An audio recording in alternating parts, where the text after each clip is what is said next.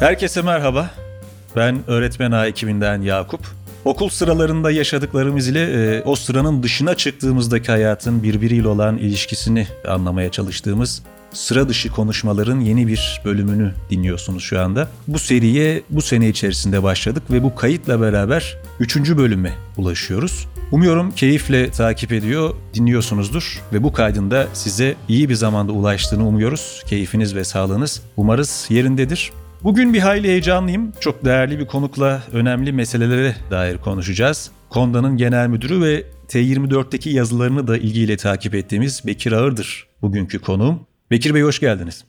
Merhaba, iyi yayınlar. Selam bütün dinleyen sevgili öğretmenlere, dostlara. Çok yoğun bir dönemde e, bize zaman ayırdınız. Teşekkür ederiz. Bir yandan da böyle ekipteki arkadaşlarla da konuşuyorduk ya işte Bekir Bey'i ne zaman konuk alsak, ne zaman konuk alsak diye. Hiç çekinmeyeceğim. Açıkçası fırsatını da kolluyorduk. Bu fırsatı da tanıdığınız için teşekkür ederiz. Sağ olun. Aman efendim, onurlandırıyorsunuz beni. Sağ olun. Bekir Bey, podcast'imiz sıra dışı konuşmalar. E, podcast'i böyle iki bölümden oluşuyor. İlkinde biraz okul deneyimimize, o sıralara dönüyoruz. E, diğerinde ise biraz daha ciddi ve bugüne dair meseleleri konuşuyoruz. İşte bugün toplumsal araştırmalara, sorunların çözümü için eğitimin rolüne ve bir arada yaşamın e, mümkün olup olmadığına dair böyle ciddi ve biraz ağır diyeyim e, konularda konuşmak gündemimizde ama daha tatlı meselelerden e, başlamak istiyorum müsaadenizle. E, böyle her konuğa da soruyoruz e, sıra dışı konuşmalara konuk olan kişilere. Bize biraz okul deneyiminizden söz eder misiniz? İşte ilk orta ve lise dönemlerinizi hatırlayınca nasıl bir eğitim hayatınız vardı? Nasıl bir öğrenciydiniz? Efendim ben, de Denizli Çal doğumluyum. Babam terziydi. E, Ben doğduğum zaman ilkokul mezunu terziydi. Dolayısıyla kasabamızda Gazi İlkokulu'nda okudum ilkokulu. Sonra tarihlerde yani işte aşağı yukarı 1967'de Türkiye'de bugün ne kadar o sağlıklı çalışıp çalışmadığı tartışmalı olan bir sistem vardı. Leyli Meccane denen benim dilimden ya da parasız yatılı sınavları vardı. Ben o parasız yatılı sınavlarını kazanarak Denizli Lisesi'nde ortaokul ve liseyi okudum. 11 yaşında ailemden ayrılıp yatılı okula gitmiş oldum yani. O tarihlerde parasız yatılı öğrenciler normal okulun içinde işte avlunun, okul avlusunun bahçesinin bir kenarındaki bir pansiyon binası olurdu. Orada yatar kalkardık. Orası bizim işte evimizdi o tarihte. Dolayısıyla normal lise öğrencilerinin arasında okuduk. Sadece onlar evlerine giderlerdi dersler bitince. Biz de pansiyona girerdik. Mesela çok uzun süre ben yani çok yakın zamana kadar hatta cuma ve pazar akşamları eğer bir de böyle hava bahar aylarındaysa o pansiyona dört buçukta girip kilitlenmesi kapının mesela müthiş bir travmaydı benim için. Ve çok uzun süreler yani belki de 7-8 sene önce ancak atlatabilmişimdir. Cuma akşam ve pazar akşamları yalnız kalamazdım. Kalamadım hayatım boyunca mesela öyle bir travmaydı. Ortaokul ve liseyi orada okudum. Liseyi bitirene kadar başarılı bir öğrenci sayılırdım. Yani ilkokuldayken de bütün müsamerelerde rol alan, bütün bayramlarda şiir okuyan öğrencilerden biriydim. Ortaokul lisede de kendimce başarılıydım. O zamanlar işte takdirname ve teşekkür vardı. Belli bir not ortalamasının üstünde. İşte lise sonuna kadar hepsini hani takdirname ile okudum geldim diyebiliriz. Sonra 73 yılında 1973'te Ortadoğu Teknik Üniversitesi'ni kazandım. O zamanlar Ortadoğu Teknik Üniversitesi Birleşmiş Milletler Üniversitesi statüsündeydi. Ayrı bir sınavla öğrenci alınıyordu. Ve ben o sınavı kazanarak Ortadoğu Teknik Üniversitesi'ne geldim ve ilk defa işte 1973'te Ankara'ya gelince bir büyük şehir görmüş oldum. Mesela ya da kulağın bir klasik müziği Ankara'ya geldikten sonra duydu diyorum ben. Hatta şöyle de bir anım var. Hani dilini biraz da anekdot olsun. İlk Ankara'da Kavaklıdere'ye çıkıp da manavda semizotunun satıldığını görünce parayla Kızılay Postanesi'nden dedeme mektup yazmıştım. Ya dede semizotunu parayla alıyorlar diye. E çünkü semizotu benim kasabamda bağlardaki yabani ottu ve toplar çapalar atardık onu. Bizde de benzer bir şey var evet. evet. Ben de çok şaşırmıştım. Dolayısıyla çok hani Ankara ve Ortadoğu Teknik Üniversitesi bana müthiş bir şey kattı doğrusunu istersen. Hala çok çok büyük bir aşkla yad ederim o yıllarımı. Kasabadan gelmiş, Anadolu'dan gelmiş bir insan çocuk olarak Orta Doğu'nun o havası, atmosferi, imkanları, kampüs, her şeyle e, bütün hayatımı biçimledi diyebilirim. Yani gecikmiş bir ne diyelim e, iyi doğru güzeli öğrenme süreci oldu benim için belki de. Orta Doğu Teknik Üniversitesi'nde işletme bölümünü kazanmıştım. İdare Bilimler Fakültesi işletme bölümü. Orada başarılı bir öğrenci olduğumu söyleyemem. Tam tersine çok sıradan bir öğrenciydim. Hani e, tamam hani sınıf kalmadım, hiç semestri kaybetmedim belki ama dört üzerinden de hiçbir zaman işte iki buçuğun çok üzerinde bir notum olmadı. Yani iki, iki buçuk arasındaydı hep notlarım. Ona mesela hala bu yaşımda bile çok hayıflanırım. Yani o yılları e, eğitim anlamında da örneğin İngilizceyi hani ben o zamana kadar Denizli'de örneğin çok sıradan bir İngilizce dersi hani adetlerini bulsun diye konmuş bir İngilizce dersi vardı. Dolayısıyla sonradan gelip Ankara'da 17 yaşından sonra İngilizceyi mesela doğru öğrenemediğimi ve o yılları doğru kullanamadığım gibi bir kendi kendime hayıflanmayı hep taşırım. Hala da taşırım. Ortadoğu Teknik Üniversitesi'nde ise dediğim gibi çok başarılı bir öğrenci olduğum söylenemez ama zaten yarı çalışarak okuduk. O tarihlerde bütün Türkiye öyleydi. Bütün üniversite öğrencileri öyleydi. Daha şöyle bir ilginç şeyim de var. Ben o tarihlerde e, işte pazarcılık yaptığım oldu, kahve ocağı çalıştırarak okuduğum dönem oldu falan. Ama o tarihlerde Türkiye'de bugünkü gibi araştırma şirketleri de yoktu. Hayatın bir cilvesi See. Diyeyim. Bir dönem ya da iki dönemdi galiba e, Devlet İstatistik Enstitüsü'nde anketör olarak çalıştım. Yani okurken ve benim ilk sigortalı oluşum Devlet İstatistik Enstitüsü'nde anketör olarak sigortalı girişim oldu. Sonra da hayatın cilvesi, hayatımın son profesyonel işi de yine anket meselesine geri dönmüş oldum. Yani e, cilve dediğim o. Ama hani dediğim gibi ODTÜ'deki yıllarım ise hani çok keyifli ama akademik anlamda çok başarılı olduğum söylenemeyecek bir dönemdi. Çok güzel hikayeler. Özellikle bu hayatın güzel cilvesi olan kısmı özellikle konuşmak istiyorum ama Bekir Bey şey de geliyor bana biraz şeyi de hissettiriyor bu parasız e, yatılı okumak. Hüzünlü de bir tarafı varmış gibi ya. Yani böyle hüzünlü bir fon müziği gibi de geliyor bana. Kesinlikle dün de eşimle aynı şeyi konuşuyorduk. Yani e, hani tesadüf oldu işte yeğenimiz tam 9.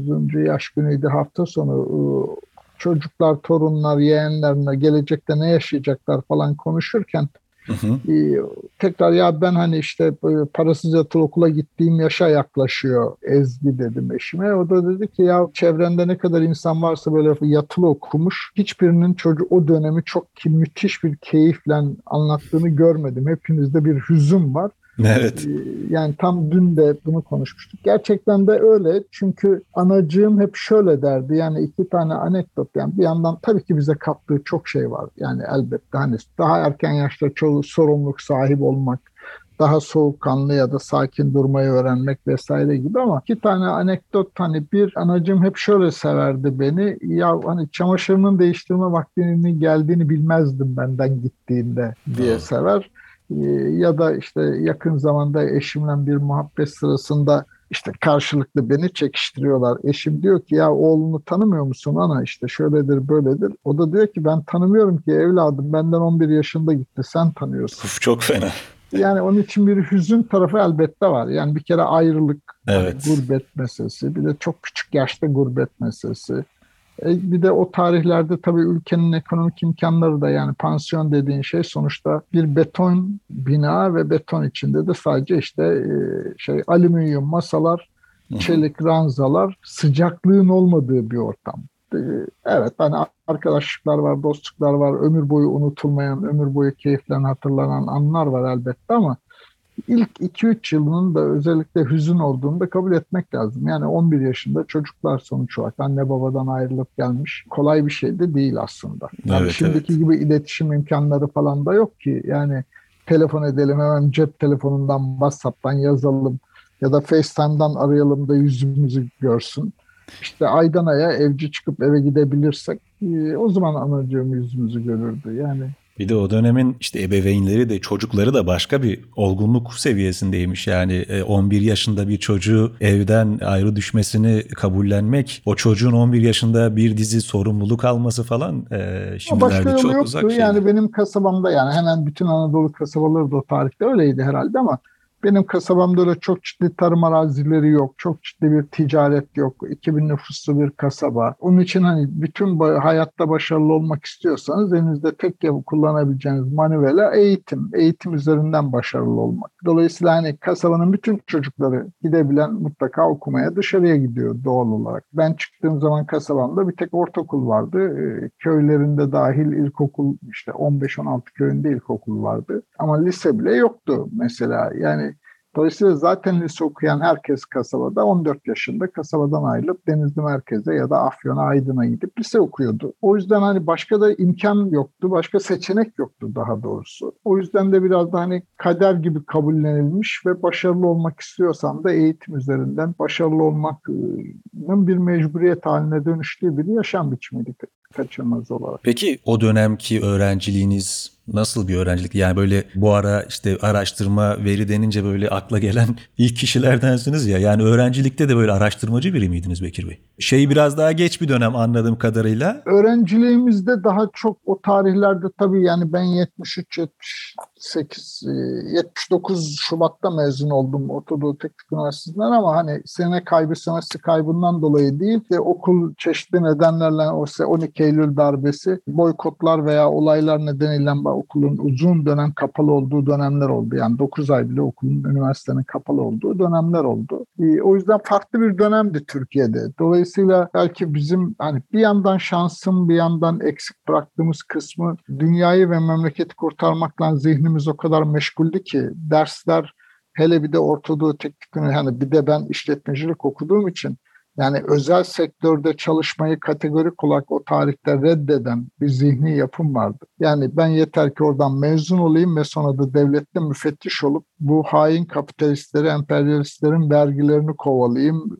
sosyal güvenliklerini kovalayayım, yaptıkları halkları kovalayayım gibi bir moddaydım doğrusunu istersen. Biraz da hani onun için derslere ilgim teknik anlamıyla içeriye ilgim birazcık da şeydi yani bir biçimde hani eksikti, bilinçli biçimde eksikti. Yani gereklilikti diplomayı almak ama ODTÜ'nün bana kattığı şey yani sonradan fark ettim ki bütün o az ilgime rağmen bile o eğitimin müthiş bir katkısı varmış meğer ama o katkıyı ben doğru kullanamamışım ya da o tarihte doğru anlayamamışım. Sonraları ama çok faydasını gördüm. Yani farklı düşünmenin ya da analitik düşünmeyi hep üniversitede öğrendim sonuç olarak. Yani o yüzden eğer o imkanı daha doğru, daha verimli kullansaymışım daha farklı başarılarım da olabilirmiş diye düşünürüm ya da hayıflanırım hep. Ama Vallahi... o fırsatı doğru kullandığımı söyleyemem yani. Çok teşekkürler paylaşımlar için Bekir Bey. E, yer yer böyle e, hüzünlü tarafları da olan e, bir dizi hikayede anlattınız. Buradan da şeye bağlayalım. E, araştırma vesaire dedik. Sıra dışı sorulara da bağlanalım ve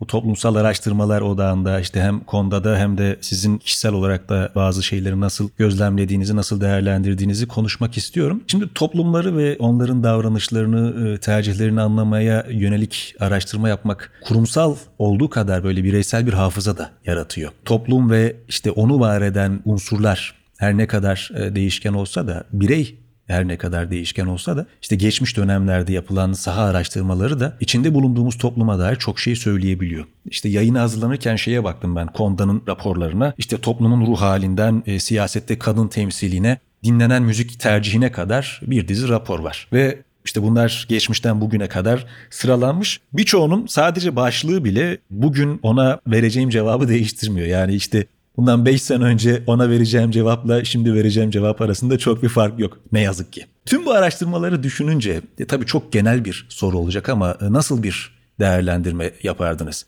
Yani Türkiye toplumu nasıl bir yapıya sahip? Biraz daha özelleştirmek gerekirse anketlere verilen cevapları da dikkate alınca genelde cevaplar e, hangi problemleri işaret ediyor daha çok ve bu problemler e, hangi alanlarda yoğunlaşıyor?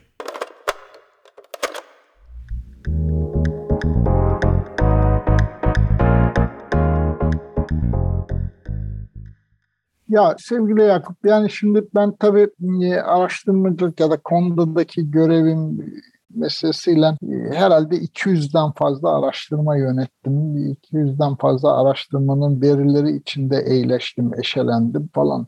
Şimdi bir kelimeyle Türkiye toplumunu tarif et deseniz bunca araştırmadan sonra benim söyleyeceğim cevap ikirciklilik olurdu. Yani Türkiye insanı ikircikli. Bunun birkaç tane şey var. Hani görünür ne demek ikirciklilik? Yani bir tanesi Türkiye insanı bireysel hayatıyla ortak hayatı farklı parametrelerde, farklı değer setleriyle yaşıyor. Yani bireysel hayatında çok umutlu, çok arzulu, gayretli, sorun çözücü, çoğulcu ama ortak hayata gelince de bütün bunların tam tersi. Umutsuz, korkak, daha tedirgin, ikircikli davranan, işte özel hayatına devlet değmesin ya da mümkünse hukuk da olmasın bireysel hayatında hani ev yapmak için illa böyle belediyenin ruhsatları, kurallar da olmasın ya da iş yapıyorsa illa böyle vergiydi, SSK'ydı, zorunluluklar da olmasın ya da devletin denetimleri de olmasın, kurallar da olmasın ama sokakta çok güçlü bir devlet olsun mesela. Sokakta çok güçlü kurumlar, kurallar olsun. Bireysel hayatında ne kadar çoğulcuysa ortak hayatında mesela o kadar tekçi diyebiliriz ya da temkinli davranır diyebiliriz. Bireysel hayatında ne kadar sorun çözücüyse ortak hayatta o kadar sorunlara değmekten, sorunlara müdahale etmekten kaçınan, temkinli davranan diyebiliriz vesaire. İkinci bir yarılma var. İyi, doğru, güzel diyebildiği değer seti dediğimiz şeylerle pratik yaptıkları gündelik pratikleri arasında da ciddi bir yarılma var. Bu bütün dünyada da böyle ama yani artık bütün dünyada Türkiye'de metropolleşiyor ve metropolleştikçe yani çok daha büyük kalabalıklar halinde ama toplumsal kurumları ve kuralları tam oturmamış, hukuku tam oturmamış ülkede ya da ortamlarda doğal olarak da önce basit asayiş güvenliği meselesinden başlıyor ama giderek siyasi kimlikleşmeler, kutuplaşmalar, tedirgin olmalar, ötekileştirmeler, ayrımcılık vesaire gibi bir dizi başka problem başladığı için dünyada da Türkiye'de de ama bizde biraz daha güçlü bir biçimde. Yani kırmızı ışıkta geçmenin yanlış olduğunu herkes biliyor ama geçmekte beis görmüyor yeri geldiğinde. Emniyet şeridine girmenin yanlış olduğunu da biliyor. Ya da ruhsatsız bina yapmanın kaçak olduğunu, hukuksuz olduğunu da biliyor ama yapıyor gibi. Şimdi bu Dolayısıyla bunun ben şöyle özetliyorum. Türkiye insanı birey olmak konusunda çok arzulu ve gayretli ama yurttaş olmak konusunda ortak hayatta ise çok tedirgin, ikircikli mesela. Bir tanesi bu. Ve iki yine benzer ikircikliliği nerede görüyoruz? Mesela işte demokrasi meselesinde, hoşgörü meselesinde görüyoruz. Yani kendi hayatında tanıdığı insanlara karşı kendince hoşgörülü, hani o bizim işte Kürdümüz ya da o bizim CHP'ye ya da AK Parti'ye oy veren arkadaşımız, o bizim dindarımız, samimi dindar diye bir ayrım yapıyor. Ama sokakta bakarken herkes kendi bulunduğu kimliğe ya da meşrebine, siyasi ideolojisine göre ötekileri düşman görüyor. Halbuki kendi özel hayatındakiler düşmanı değil. Onlar hani samimi iyi yani kendinden farklı ama samimi oldukları için biraz da uslu oldukları için farklılıkları hoş görülebilir ama sokaktaki farklılığa daha sert bakıyor falan. Bu şimdi bütün bunlar tabii DNA'sında olduğu için değil ama yani benim temel tezlerimden birisi. Hani anketlerde de verilen cevaplar neye işaret ediyor diye sorduğun için. Yani çünkü soru şurada. Eğer aynı insanlar Almanya'da, Hollanda'da örneğin e, orada bütün hukuka, kurumlara, kurallara uyuyorlarsa değil mi? Ya da işte Almanya'da örneğin bir Uğur Şahin Özlem Türeci çıkıp Covid-19'un aşısını bulabiliyorsa ya da Almanya'daki 3 milyon Türk her sene dünya çapında, Avrupa çapında 10 futbolcu, 20 futbolcu çıkarabiliyorsa bu ülkede aynı insanlar 85 milyon niye yapamıyor sorusu var. Dolayısıyla demek ki mesele ırk meselesi değil, DNA'larımız meselesi de değil. Kurum ve kurallarla ilişkimiz meselesi. Bunu da yaratan şey devlete bakış. Yani ciddi bir değişiklik de var. Hani Bizde tabii şöyle bir kabul var. Yani gerçekten de bir dönem için öyle. Türkiye insanının ya da bu memleketin insanlarının bir devlet tanımı var ve devlet hani bu, bunca göç, bunca hareketlilik içinde savrulmamayı sağlayan bir yandan da bütün o hareketliliğin içinde de savrulmamayı düzeni tesis eden bir yapı. Sonuç olarak devlete bakış yani bir devlet aynı zamanda bir kutsal da gerçekten evet. Ama ıı, bir yandan da bu bakış hep şöyle bir şey de anlatır ya ardından bütün okumuş yazmışların dilinde olan. Efendim her şeyi devletten bekliyorlar falan. Bugün artık aslında her şeyi devletten beklemiyorlar. Yani önemli değişimlerden birisi o. Devletten hakem olmasını ya da düzenleyici olmasını bekliyorlar. Her şey kerim devlet anlayışı Ke- Kemal Tahir'in romanlarında kaldı. Yani bugün artık metropollü dünyaya bir biçimde entegre olmuş. Takım ataerkil değerlerini güçlü biçimde koruyor olsa da bir yandan da yüzü batıya dönük ya da gelişmeye dönük. Yani bizim okumuş yazmışlarını ezberlediği gibi Türkiye insanı değişime karşı falan değil. Tam tersine değişime çok açık. Sadece bir toplumsal belleğin onu uyardığı, aman dikkat dediği ve bu tür böyle emniyet hani alanları açtığı ya da el freni mekanizmaları ürettiği konular var. Çünkü toplumsal bellekte diyor ki bir kere bir yani evet Kurtuluş Savaşı gibi, Cumhuriyet'in kuruluşu gibi bir özel dönem var ama özü itibariyle bu memlekette hiçbir hak mücadelesi büyük başarılara üretmiş. Yani hani alın teriyle kana kan dişe diş uğraşılarak kazanılmış haklardan daha çok hep bir batıya ayak uydurma çabasıyla biraz da dış enerjilerin de desteğiyle gelişmiş şeyler. Aksine toplumsal bellek bu konularda top, insanlara daha temkinli davranmalarını gösteriyor. Çünkü devlet, egemenler Osmanlı'da da Cumhuriyet'te de sert davranmış ve hep bir kıyım var işin ucunda. O yüzden hala bizde insanlar çocuklarına işe girdiğinde sendikaya da yazılı evladım demezler. Yani siz de öğretmenler olarak aynı şeyi yaşıyorsunuzdur herhalde. Yani öğretmen camiası içinde kaç, yüzde kaç öğretmen örgütlü hem de hani eğitimli oldukları varsayılan bir kümeden, kitleden konuşuyoruz sonuç olarak. Hı hı. Dolayısıyla toplumsal belleğin ürettiği meseleler var falan. Ama bütün bunlara rağmen anketlerde ya da bu tür sorularda ben aslında bu tür yani bizim yaptığımız anketlerin hemen hepsindeki cevapları hep bir feryat diye görüyorum. Yani bir biçimde sesini duyurmak, ihtiyaç ve talepleri konusunda kamuoyunun dikkatini çekmek arzusu. O yüzden de bizim okumuş yazmışlardaki şu ezber var ya efendim işte anketlerde yalan söylerler de anketlerde öyle yaparlar böyle yaparlar. Tam tersine yani anketlerde okumuş yazmışların olduğu mahallelerde daha böyle bu tür ezberlere uygun düşündüğünden farklı cevaplar alabiliriz. Ama genel olarak bizim memleketin insanlarının bir kere kapısına gittiğinizde eğer o ilk 10 saniye 20 saniye bir güven oluşuyorsa yani insanlar sizden asayiş bakımından bir tereddüt duymadıysa Mesela hani evde olup olmadığımızı kontrol etmeye gelen hırsız mı gibi bir kaygıya kapılmadıysa ya da ya anket diye başlayacak da arkasından bana taksitten pürge mi satacak, bütün mi satacak, posta çekimi imzalatacak, senet mi imzalatacak gibi kaygılara kapılmıyorlarsa ve sizin gerçekten anket yapıyor olduğunuzu güvendilerse ki o 20 saniye en fazla 30 saniye kapıda o güven oluştuysa ondan sonrasında cevap veremeyecekleri şey yok. Yani biz çok açık yüreklice söyleyeyim. Hani bir iki çok özel konu yani işte ensest gibi mesela hı hı. bir iki tane çok özel konu dışında hemen her konuda araştırmamız var yaptığımız senin de biraz önce sözünü ettiğin gibi. Hemen hepsinde de insanların doğru cevap verdiğini sanıyorum. Tabii ki işlerinde bir yüzde üçüdür, beşidir. Farklı zamanlara bağlı olarak farklı ya da bilinçli olarak farklı cevap verenler elbette vardır. Yani ama sonuçta o da hani bizim mesleğin gerektirdiği teknik ölçümler var. Teknik kontrol imkanları var. Yani izlemenin, denetlemenin yolu yordamı var. Eğer doğru yapıyorsanız, eğer kendinizi zihninizden geçeni, aklınızdan, gönlünüzden geçeni değil de gerçeğin ne olduğunu öğrenmeye çabalıyorsanız ve bu yöntemleri de doğru kullanıyorsanız eninde sonunda doğruyu öğreniyorsunuz. İnsanlar bunu da çünkü kahir ekseriyeti doğruyu söylüyor. Öyle söyleyebilirim. Bir de bizde galiba şey var Bekir Bey. Böyle bazı problem alanlarını tespit ederken ya da onları işaret ederken böyle e, biraz dolan başlı yerleri sapıyoruz. Kolaya kaçıyoruz. Buradan eğitim mevzusuna bağlayacağım bir yandan. Şimdi bir sorun oluyor örneğin işte e, kendimizce sorunun kaynağını değil de başka şeyleri söylüyoruz. İşte örneğin genç kuşaktan ve onların sallıyorum hayata bakışlarından hoşlanmıyorsak hemen eğitim çok bozdu. İşte bu nasıl eğitim?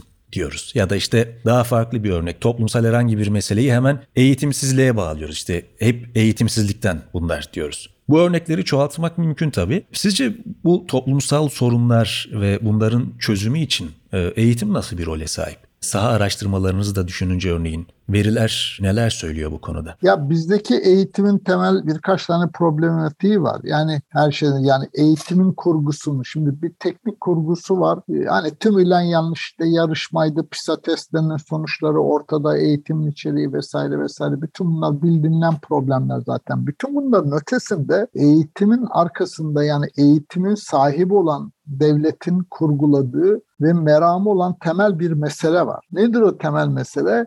Bizim devletimiz ya da Milli Eğitim Bakanlığı yurttaşların analitik düşünmesini ya da yurttaşların yurttaş olmasını arzulayan bir eğitim sistemi felsefesine sahip değil. Tam tersine eğitim sistemi devlete karşı yurttaşlara ödevlerini öğretmeye yönük, dönük. Şimdi temel olarak bir zihni, felsefi bir mesele var işin arkasında her şeyden önce. Tamam hani Cumhuriyet'in kuruluş yıllarında ve o tarihte dünyadaki akımlarında bir genel kabul olarak hani milliyetçilik yükselmiş ulus devletlerin inşa edildiği dönemde Türkiye Cumhuriyeti de yeni bir devlet inşa ediyor. Cumhuriyetle beraber bir ekosistem değişikliği olmuş Osmanlı'dan sonra. Bir sürü kayıp toprak parçası var vesaire vesaire. Şimdi ondan sonrası için belki hani bir kısmı hak vermesek bile anlaşılabilir şeyler yapılanlar. Bambaşka bir tarih anlatısı, bambaşka bir vatandaş beklentisi vesaire. Ama sorun 40'lardan itibaren dünya değişirken Türkiye'deki devletin ve devleti temsil eden asker ve sivil bürokrasinin ve zihniyetlerde bu değişime paralel bir zihni değişim olmaması problem orada ve hala bir kere böyle yürüyor. Şimdi dolayısıyla böyle yürüdüğü için de örneğin devlete karşı ödevlerini bil de haklarını boş ver arkadaş diyemediği için yekten de her şeyden önce diyelim işte ataerkil bir takım şeyleri yani toplumsal cinsiyet eşitliği meselesinde en önemli problem devletin de bizzati toplumsal cinsiyet eşitliği konusunda ataerkil davranıyor olması yani erkek egemen bakışın hakim olması ve bütün anlatılar böyle. Ben bir tarihte yani oldukça uzun bir tarih oldu gerçi de bir yandan yaşlanıyoruz. Tarihte hızlı geçiyor. Ama 2003-2005 arasında yıllar arasında ben tarih vaktinde gönüllü genel müdürlük yaparken o zaman yaptığımız bir projemiz vardı. O projede işte o tarihteki Devletin Milli Eğitim Bakanlığı'nın kabul ettiği ders kitaplarının yanlış hatırlamıyorsam 194 ders kitabı mı neydi? Müzik ve matematik gibi kitaplar da dahil. Evrensel insan haklarına aykırı anlatımların neler olduğuna dair yine senin gibi bir öğretmen, gönüllü öğretmen ordusuyla bir tarama projesi yapmıştık. E orada bile lise bir ev ekonomisi dersinde bile yani bırak hani ilkokulu, ortaokulu lise bir ev ekonomisi dersinde bile kızlar için anlatılan bir gündelik hayat tümüyle köle bir kadın anlatısıydı. Yani evin her işini yapan ama bir yandan da çalışıp eve de gelir getiren vesaire. Bir yanı bu. İki, sadece aterkillik ve toplumsal cinsiyet eşitliği de değil. Diğer kadim bütün siyasi meselelerimiz, başta Kürt meselesi falan da dahil, kutuplaşma meseleleri de dahil. Bütün problemlerin önünde yine devletin temel bir felsefi tercihi var. Nedir o? Devlet bir kere tek tipli bir yurttaşlık tarif ediyor. Yani farklılıkların yok sayıldığı, tek tipli bir yurttaşlık ve o tek tipli yurttaşlığın içinde de bir makbul vatandaş tanımı var. Yani örtük olarak pratikte gözlediğimiz, pratikte yaşadığımız nedir o makbul vatandaş? İşte Sünni olacak, Türk olacak, bir dönem laik olacaktı. Şimdi de bu iktidarla değişti işte dindar olacak. Ama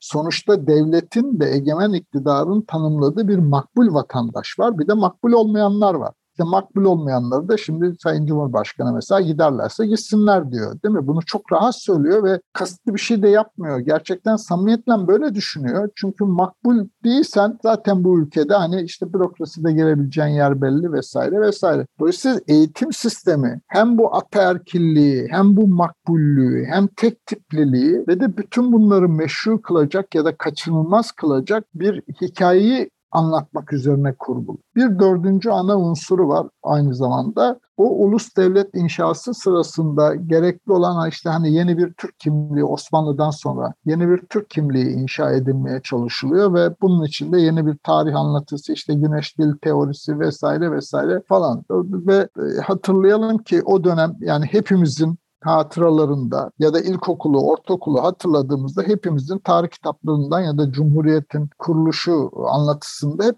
hatırladığımız bir fotoğraf var. Ne o? Sevr'in Türkiye ya dair Sevr Barış Anlaşması'nın Türkiye'nin nasıl hangi bölgelerini Anadolu'nun hangi bölgelerini hangi devletin işgal edeceği fotoğrafı değil mi haritası. Hı. Şimdi bu harita aşılmış geçmiş gitmiş bu ülke bu başka şeyleri başarmış bağımsızlığını başarmış bir cumhuriyet kurmuş ama öyleyken bu harita zihinlerimize kazınıyor ve bugün bile hala küreselleşmenin ya da işte evrensel bir takım kazanımların, insanlığın kazanımlarının Türkiye'ye bir tehdit oluşturduğu anlatısı var. Yani bir yandan da. Ve bir felsefi olarak da bütün o eğitim sisteminin arka planında bu dört unsur çok baskın. Yani evet Türk kimliğinin sonuç olarak bugün geldiğimiz noktada eğer bir Türk kimliğinden söz ettiğimiz zaman bunun ana unsurlarından birisi güvenlik arayışı. Yani çünkü hepimizin zihninde hem o Sevr haritası var hem de Cumhuriyet'le beraber ve Osmanlı'nın dağılışı, işte o tarihteki bütün ulus devlet girişimleri, bütün ülkelerin milliyetçi akımlarla ayrılması Osmanlı'dan. Yani top, hani benim dediğin coğrafyaların gidişi elinden ve oralardaki Türk kimliğinde olan ya da Müslüman olan insanların da oralardaki evlerini, barklarını, çiftlerini bırakıp buraya gelmek zorunda kalışları. Bütün o mübadeleler, göçler vesaire vesaire. Yani o dönem öyle bir travmatik dönem ki sonuç olarak devlet bunu bu travmayı tedavi etmekten öte tedavi edip geçip gidebilirdi dünyada değişirken ama bunu tedavi etmekten öte devlet kendi varoluşunu da bunu sürdürmek, bu duyguyu sürekli diri tutmak gibi bir tercih üzerine kurmuş. Dolayısıyla bütün eğitim sistemi bu arkadaki örtük bir takım hani Milli Güvenlik Kurulu'nun o kırmızı listesi deniyor ya kaç maddeyse o 12 madde mi 15 madde mi falan. Onun gibi tam söylenmeyen tam adını koyamadığımız işte benim ya çabaladığım gibi böyle ki belki sen de böyle dört ayrı madde sayabilirsin kendi deneyimlerinden. El yordamıyla anlamaya anlamlandırmaya çalıştığımız bir örtük zihniyet silsilesi var ya da onun unsurları var. Eğitim sistemini ondan kurtaramıyoruz. Şimdi ondan kurtaramayınca buradaki teknik mekanizmayı ne tarafa doğru bükersen bük temel zihniyet değişmediği için sonuç alınamıyor bir türlü.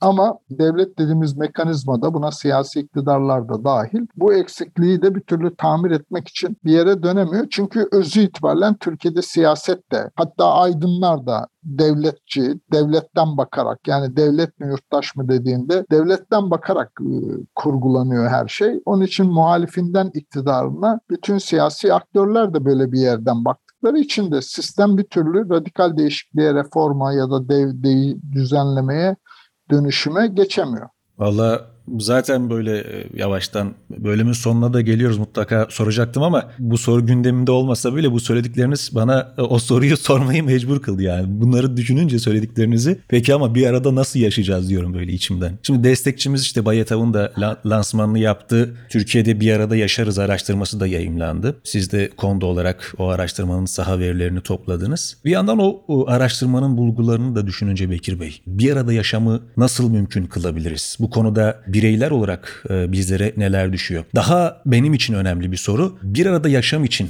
neleri yapmalı? Bugüne kadar yaptığımız nelerden vazgeçmeliyiz?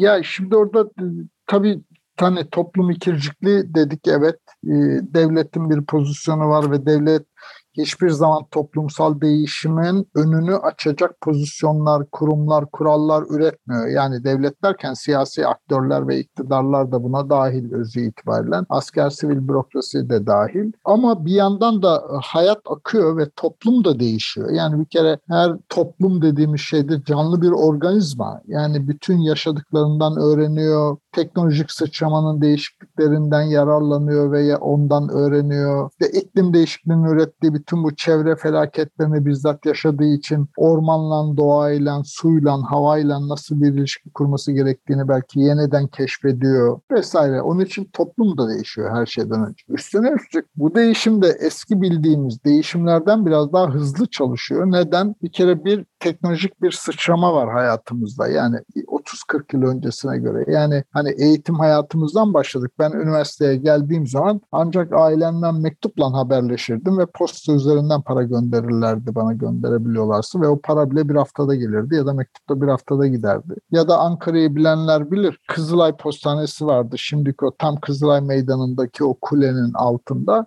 Hala orada mı bilmiyorum. O postaneye giderdik yazdırırdık işte Denizli'nin Çalkava Savası'nda Muammer Ağırdır'la konuşacağım diye. Belki 8 saat beklersin, belki 3 saat beklersin ya da 11 saat beklersin. Ee, sonra PTT içeriden birisi çıkar bağırır, Bekir Ağırdır telefonun hazır diye girersin içeride konuşursun. Şimdi bu tarihten şu anda benim 84 yaşındaki anacığımın WhatsApp'tan görüntülü konuştuğu bütün torunlarıyla, kardeşleriyle yeğenleriyle vesaire bir hayata geldik. Bir kere Facebook grupları var. Yani yani 84 yaşındaki anam Facebook grubunda hatta emojileri benden daha iyi kullanıyor. Yani geçen eşim bir fotoğraf göndermiş. E, o kadar muhteşem bir emoji seti yollamıştı ki ben bile hayret ettim. Ben bilmiyorum bunu diye. Yani şimdi dolayısıyla öğreniyor. Öğrenmiyor değil ve her şeyden önce kamera ve mikrofon eline geçtiği için biraz önce anlattığımız o devlet ve devletin eğitim sistemi üzerinden kurguladığı hayattan bağımsız da bir şeyleri öğreniyor bir kere. Çünkü o teknolojik sıçrama haberin, bilginin, deneyimin anonimleşmesini sağlıyor her şeyden önce. İki tabii kasabasından çıktığı için hani kasabalarda, köylerde yani bir zamanlar benim zamanımda yani benim çocukluğumdaki siyasetçilerin en büyük vaadi köylere yolsu elektrik götürmekti ve Demirel'in meşhur işte 40 bin köye yolsu elektrik götüreceğim diye bir kavramı vardı. Bugün şimdi 40 bin köy yok. Artık Türkiye'de nüfusu 2000'in altında yaşayan yerlerde hani adı köy olan biraz tartışmalı e, bu iktidarın yaptığı değişiklikten dolayı ama nüfusu 2000'in altında yaşayan yerlerde e, bile yaşayan insanlar %16 artık. Yani ülkenin %84'ü kentli. Dolayısıyla temas var. Yani kasabalarda, köylerde yaşarken ötekiler adına bir anlatı var ve devletin anlattığı, köye gelen e, öğretmenin ya da jandarmanın ya da vergi memurunun anlattığı ve devletin radyodan, ajanstan tek taraflı anlattığı bir öteki vardı. Halbuki şimdi o ötekiyle aynı şehirlerde selam mesafesinde, apartman tarlalarında ilişki mesafesinde yaşıyor ve görüyor ki her şeyden önce onlar da üç gözlü beş kulaklı değil, onlar da kendisi gibi insan mesela. Dolayısıyla bu temasın ürettiği bir değişim var vesaire.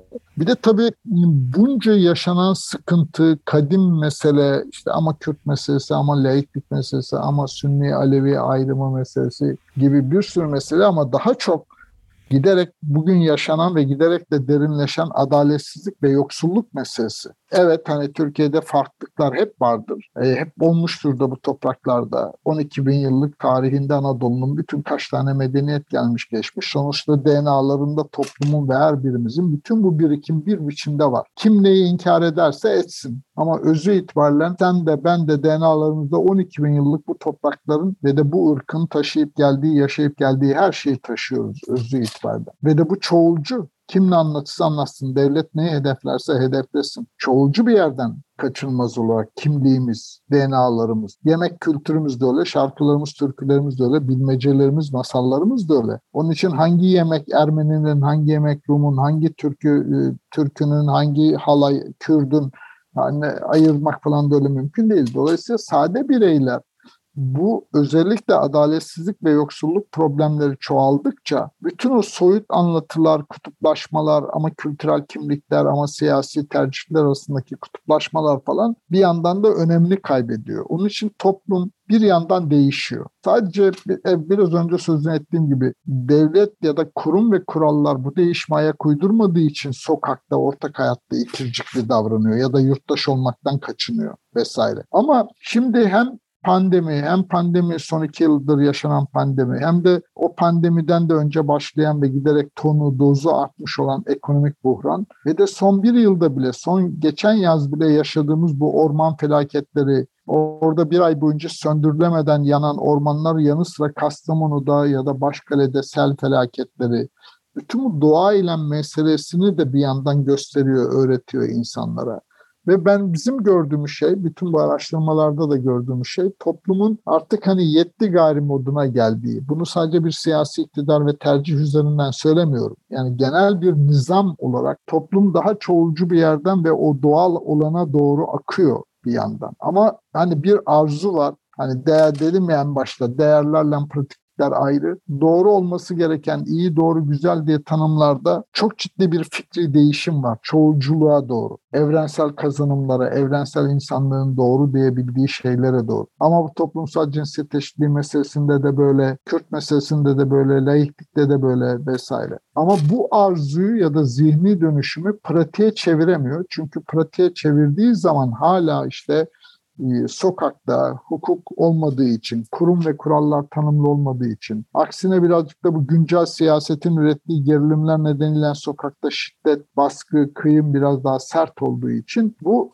fikri dönüşümü hayata geçiremiyor. Ama bu istemiyor anlamına gelmiyor. Tam tersine çok da istiyor bu değişimi. Böyle olması gerektiğinin de farkında. Çünkü özellikle sınıfsal olan gerilim yeniden yükseldikçe yani bu adaletsizlik ve yoksulluk meselesi kalıcılaştıkça şimdiye kadar kendi kimliğinden farklı diye belki selam vermekten kaçındığı ya da günaydın iyi akşamlar demediği ya da sadece nezaketen günaydın iyi akşamlar dediği karşı komşunun aynı işsizlik derdiyle meşgul olduğunu, aynı geçim derdiyle, yoksullukla, adaletsizlikle dertlendiğini gördükçe bütün o soyut anlatı anlamını kaybediyor. Burada gerçek bir hayat üzerinde yeni bir temas ve yeni bir birbirini tanıma imkanı var. Ama bunu pratiğe yansıtamıyor belki. Henüz apartmanından dışarıya taşıp sokaklarda da diğerlerini bu kadar kolay kabullenmek, anlamak konusunda aynı heyecanı duyamıyor. Çünkü orada hala devletten, polisten, jandarmadan korkuyor. Güncel uygulamalardan çekiniyor vesaire. Dolayısıyla ne yapılacak? Yapılması gereken bence şey şu. Yani senin benim gibi memleketin geleceği için burnunun direği sızlayan insanların yapabileceği şey bu arzuyu gayrete çevirebilecek ya da fikri değişimi pratiğe çevirebilecek ilişki ve diyalog platformlarını çoğaltmak, temas alanlarını çoğaltmak. Yani yeniden öğrendiğimiz o ezberlenen bütün o kutuplaşmaların ürettiği aykırı hikayeleri, ayrımcılığı, nefreti, söylemleri bırakıp daha samimi, daha içten bir yerden o ilişki ve diyalog platformlarında insanların ya da farklılıkların bir arada birbirlerini en azından görmelerini, birbirlerini duymalarını sağlamak. Çünkü sorun kutup hani bir sürü elbette entelektüel tanımı var hikayenin. O ciltler dolusu da anlatılabilir ama ben daha basit, daha gündelik dilden ulaşmayı şöyle tarif ediyorum. Kutuplaşma denen şey özü itibariyle sağırlaşmak, dilsizleşmek. Çünkü karşı tarafa artık beni duymuyorlar, duymasınlar istiyorsun ya da karşı tarafa beyhude çaba konuşacak bir şey yok. Onlar şöyle böyle diye bir tanımım var. E giderek de hani yankı odaları denen bütün o entelektüel tanımları yapılan şey de öz itibariyle bu. Sonuçta sadece kendi kendimize kalıyoruz. Yani diğerlerinden öteki diye tanımladığımız insanlardan, kümelerden, kimliklerden kendimizi korumak için inşa ettiğimiz duvarı o kadar yükselttik ki farkında olmadan o duvar kendi hapishanemiz oldu. Ya da ötekilerden ürettiğimiz öylesine korku hikayeleri var ki ya da öcü hikayeleri giderek o öcü hikayeleri kendi hortlaklarımız oldu ve kendi hapishanelerimize çekildik. Dolayısıyla senin benim gibi insanların yapabileceği şey bu duvarları birazcık indirmeye çalışmak, o zeminleri çoğaltmak, temas ve konuşma, ilişki ve diyalog platformları diyorum ben. Bunun için çaba göstermek ve bu da ne yazık ki şu anda Türkiye'de siyasi aktörlerin işi değil. Onların gündeminde de henüz bu yok. Ama toplumda da bu gayretin olduğunu görüyoruz biz bütün araştırmalarımızda ya da arzunun. O zaman sivil topluma düşüyor bu iş. Yani bu ama Bayatav gibi vakıflar ama işte öğretmen ağı gibi girişimler. Bütün bu girişimlerin ben e, hani ortak bir dert etrafında, gerçek bir dert etrafındaki örgütlenmelerin, yeni örgütlenme biçimlerinin illa eskisi gibi dernek, parti, vakıf falan da olması gerekmiyor. İşte sizin yaptığınız gibi ağ tipi, network tipi örgütlenmelerin bu imkanı sağladığını düşünüyorum. Bunun bir fırsat alanı düşün, olduğunu da düşünüyorum. Ve e, şöyle e, bağlayayım. Hangi araştırmayı yaparsak yapalım ortak alan neresi dersek yani biz de bunun için hani çok dertlenen insanlar var. Son iki yıldır ne yapmamız lazım ve ne yapılabilir ya da siyaset ne yapsın diye çok özel bir dizi araştırma tasarladık, gerçekleştirdik. Hepsinde ortak bulgumuz şu. Hangi kimlikten olursak olalım, hangi siyasi partiye tercih üzerinden farklılaşarak farklılaşalım. Beklentilerimiz bir kere herkesin ortak geçim kaygısı. Yani hanenin dirliği, düzenliği, Hani benim anamın lafıyla dumanın doğru tütmesi. Şimdi herkesin derdi önce bir kere bu. İki, yine ortak bir alan daha var. Doğa, toprakla, havayla, suyla ilişkimiz. İster Türk olalım, ister Kürt olalım, ister AK Partili, ister CHP'li olalım. Ama özü itibariyle doğa ortak alanlarımızdan birisi. Bir başka ortak alan çocuklarımızın geleceği, gelecek kaygısı. Yani bu ülkedeki insanların gelecek kaygısı çok ağır basıyor. Çünkü hani gelecek algısı da kısalıyor giderek. Bizim araştırmamız var bu konuda. Türkiye'de de yapılmış tek araştırmadır. Yani Türkiye toplumu gelecek gelecek kaç yılı tahayyül edebiliyor diye. Bu bile kısalıyor mesela. Yani 2-3 yılda bir tekrarlıyoruz biz onu. Şu anda yani son bir ölçtüğümüzde hemen pandeminin başındaydı. 10 yıla düşmüştü. Yani düşünsene bir ülke düşün. Memleketin ya da o ülkenin üçte biri gelecek deyince 36 aydan sonrasını hayal bile edemiyor. Yani 36 ayla sınırlı. Hatta %10'ununki bir yılla sınırlı. Şimdi o zaman tabii gelecek kaygısı öyle 30 yıl, 40 yıl olmayan bir ülkede diyelim doğaya saygılı davranalım ya da işte hukuk kurumları, kuralları inşa edelim dediğinde e, doğal olarak o %10 insan kim öyle kim kala diye bakıyor. Yani senin beklediğin heyecanla senin arkana düşmüyor bunu talep etmek için. E şimdi biz bu tür şeylere bakıyoruz ya bu toplum değişime karşı mı değişim istemiyor mu demokrasi istemiyor mu falan filan diyoruz. İstemez olur mu? Yani sadece senden benden farkı aynı kelimelerle söyleyemiyor belki. Yani Angola'da da bugün eşitlik, adalet, özgürlük desek hangi ülkede hangi ülkenin insanı hayır der ki buna? Niye bu, bu memleketin insanları hayır desinler? Mesele bunu nasıl örgütleyip nasıl hayata geçirebileceğimiz konusundaki bugüne uygun onların da diline, gönlüne değen e, maharetlerini sağ, kullanmalarına imkan sağlayan yeni yolları, yöntemleri, yordamları, örgütlenme biçimlerini, dili inşa etmek meselesi. Bunu başarabildiğimiz gün ben Türkiye insanının çok ciddi bir değişime hazır olduğunu, hani şöyle bir metaforla bitireyim. Tamam evet ekonomik kriz nedeniyle e, şu anda çok afallamış durumdayız. Psikolojimiz depresif aşamada vesaire ama yine de toplumsal ölçekte şunu söylemek mümkün ki Türkiye insanı hani o atletizm yarışmalarında tam yarış başlamadan önce bütün atletler başlama çizgisine parmaklarını koyuyorlar, ayaklarını yaya takıyorlar. Hakemin başlama düdüğünü bekliyorlar ya o fırlama hı. anı için. Türkiye toplum aslında öyle bir zaman aralığında. Yeter ki bitiş çizgisinin ne olduğunu ve bitiş çizgisini geçtiğinde ödülün ne olduğu doğru anlatılabilsin. Ama şimdi bu krizden dolayı o bitiş ipini göremiyor. Göremediği için de tedirgin bekliyor o başlanma çizgisinde ya da ikircikli bekliyor. O ikircikliği aşmanın yolu buna bir bitiş çizgisinin ipinin ne olduğunu anlatmak. Yani bir umudu inşa etmek. Yani bir geleceğin hikayesini onlara anlatmak. Hı. Sorun şu ki ülkede bu değişime talip olan ya da ülkeyi yönetmeye talip olan siyasetçilerin kendi hikayeleri yok. Ülke için tasarladıkları bir hikaye hiç yok. Onun için de toplum tedirgin bekliyor. Biz de o tedirginliğe bakarak diyoruz ki vah vah bu ülke değişim istemiyor falan. Değişim istemez olur mu? Herkes değişim istiyor.